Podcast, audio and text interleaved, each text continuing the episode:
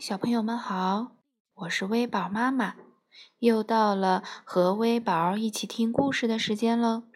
今天微宝妈妈要给大家讲的故事名字叫做《请不要生气》，是由日本的南茂勋先生著，由金海英翻译，是北京科学技术出版社出版。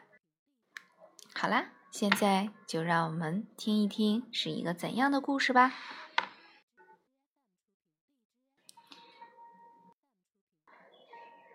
一个小男孩放学回家，他低着头，用脚踢着地上的石子。他心里想，我总是惹人生气，不管是在家里还是在学校，我总是惹人生气。妈妈经常工作到很晚，她不在家的时候，我就陪妹妹玩。可这种时候，妹妹总是很任性，不听我的话。今天我陪妹妹一起玩折纸鹤，可是小男孩折的没有妈妈折的好，于是妹妹又发脾气说：“我不要这个折的皱皱巴巴的东西，妈妈折的可好看了。”这个时候我就批评他，我说：“你吵死了，你怎么不听哥哥的话呢？”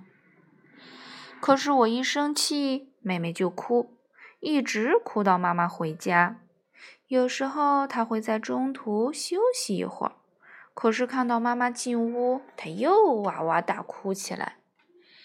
妹妹一哭，妈妈就生气，她说：“你看看你，又把妹妹弄哭了，你怎么还没有做作业呀？”小男孩把头扭到一边，心里想：“谁让他那么任性，不听我的话呢？我一直在陪妹妹玩，哪有时间做作业呀？”可是小男孩并没有把他心里的想法告诉妈妈。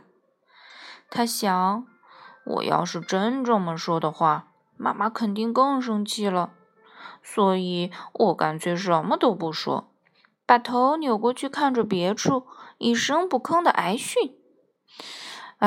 我为什么总是惹人生气呢？在学校，我也总是惹老师生气。我把我的宠物螳螂拿去学校，想要跟小朋友一起玩，可是谁知道他们胆子那么小，竟然吓哭了。于是老师也朝我发脾气。中午帮小朋友打饭，给他们盛了很多面条，老师也发脾气。今天课间休息时，小马和小唐不让我跟他们一起踢足球，我就问他们：“你们为什么不让我一起踢啊？”他们回答：“你不懂规则，脾气也不好，我们不想跟你一起踢。”我听了心里很难过，所以就回敬了他们一句：“哦，好啊，我还不想跟你们一起踢呢，就算你们求我也没有用。”我一边说，一边踢了小马一脚，还打了小唐一拳，他们俩马上哭了起来。于是又有同学去告诉老师，不一会儿老师过来了，可是他却只批评了我一个人：“你又干坏事了，不可以打人。”小男孩又把头转到一边，眼睛里含着眼泪，默默地想，是他们俩先说我坏话的。他们说不想跟我一起玩，我也受到了很大的打击啊。可是我要是真这么说的话，老师肯定更生气，所以我干脆一言不发，把头扭到一边，默默地接受批评。我为什么总是惹人生气呢？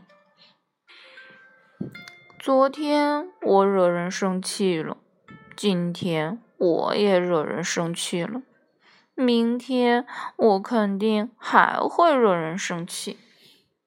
说实话，我很想听别人夸我，你真是个好孩子。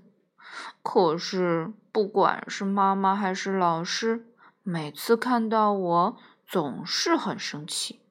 这不，回家的路上我看到了有一个可怜的小猫被遗弃了，于是我带回家，又被妈妈批评了。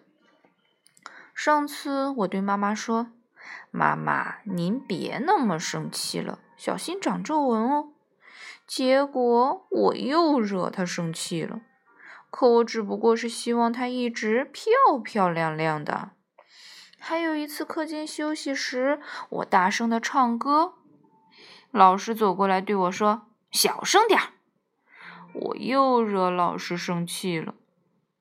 可是在入学典礼上，老师明明夸我说，这孩子的声音这么洪亮，听着真精神啊。我怎么才能不惹人生气呢？我怎么才能得到夸奖呢？我真的是个坏孩子吗？我好不容易上了小学，好不容易成了一年级学生，可是小男孩放学回到家，躲到了自己的被子里，脑子里全是一张张对他生气发火的脸孔。7月7日，老师让我们在许愿纸上写下自己的7夕之愿。我看到小马和小唐写的是成为足球队员，游子写的是钢琴弹得越来越棒。我认真地思考自己最大的愿望是什么。我想啊想，想啊想，可是老师又批评我了。他说，你快点写呀。我努力回想老师教过的字，然后一个字一个字的用心写下了自己最大的愿望。请不要生气。跟往常一样，我又是最后一个写完的。我又要惹老师生气了。我一边想，一边把纸条递给了老师。老师接过纸条后，一直看着我写的愿望。结果竟然发生了令人惊讶的事情，老师哭了。老师说，老师动不动就批评你，是老师不好，对不起，你写得很好，真是一个好愿望。老师夸奖我了，我太吃惊了，我的愿望居然这么快就实现了，我开心极了。那天晚上，老师给我妈妈打了个电话，2个人聊了很长时间。挂断电话后，妈妈像平常抱妹妹那样抱着我。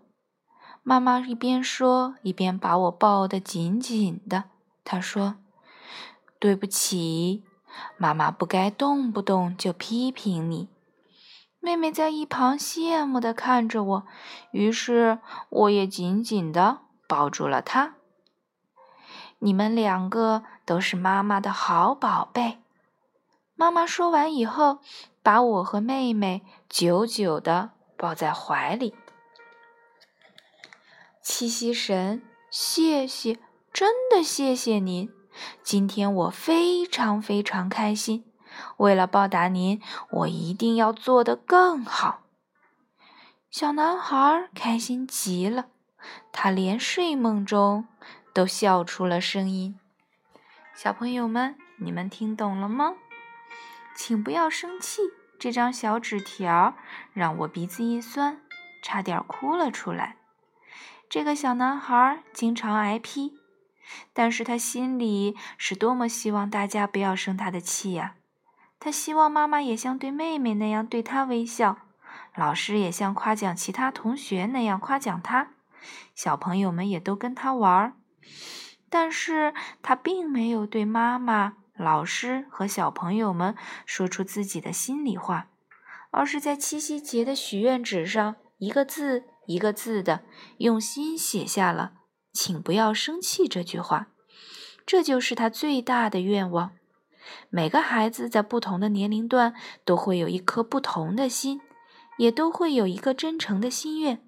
就像这本书中的小男孩一样，衷心希望大人们用一种不带偏见的眼光看待孩子，了解他们心中最真切的愿望和最真实的想法。好啦，小朋友们，今天的故事就讲到这里啦。如果你们也像这个小男孩一样，平时喜欢调皮捣蛋，但是请千万不要把自己的真实想法藏在心里，要大声地说出来，让妈妈、让爸爸、让小朋友、让老师知道你的真实想法哦。好了，我们下期再会啦，拜拜。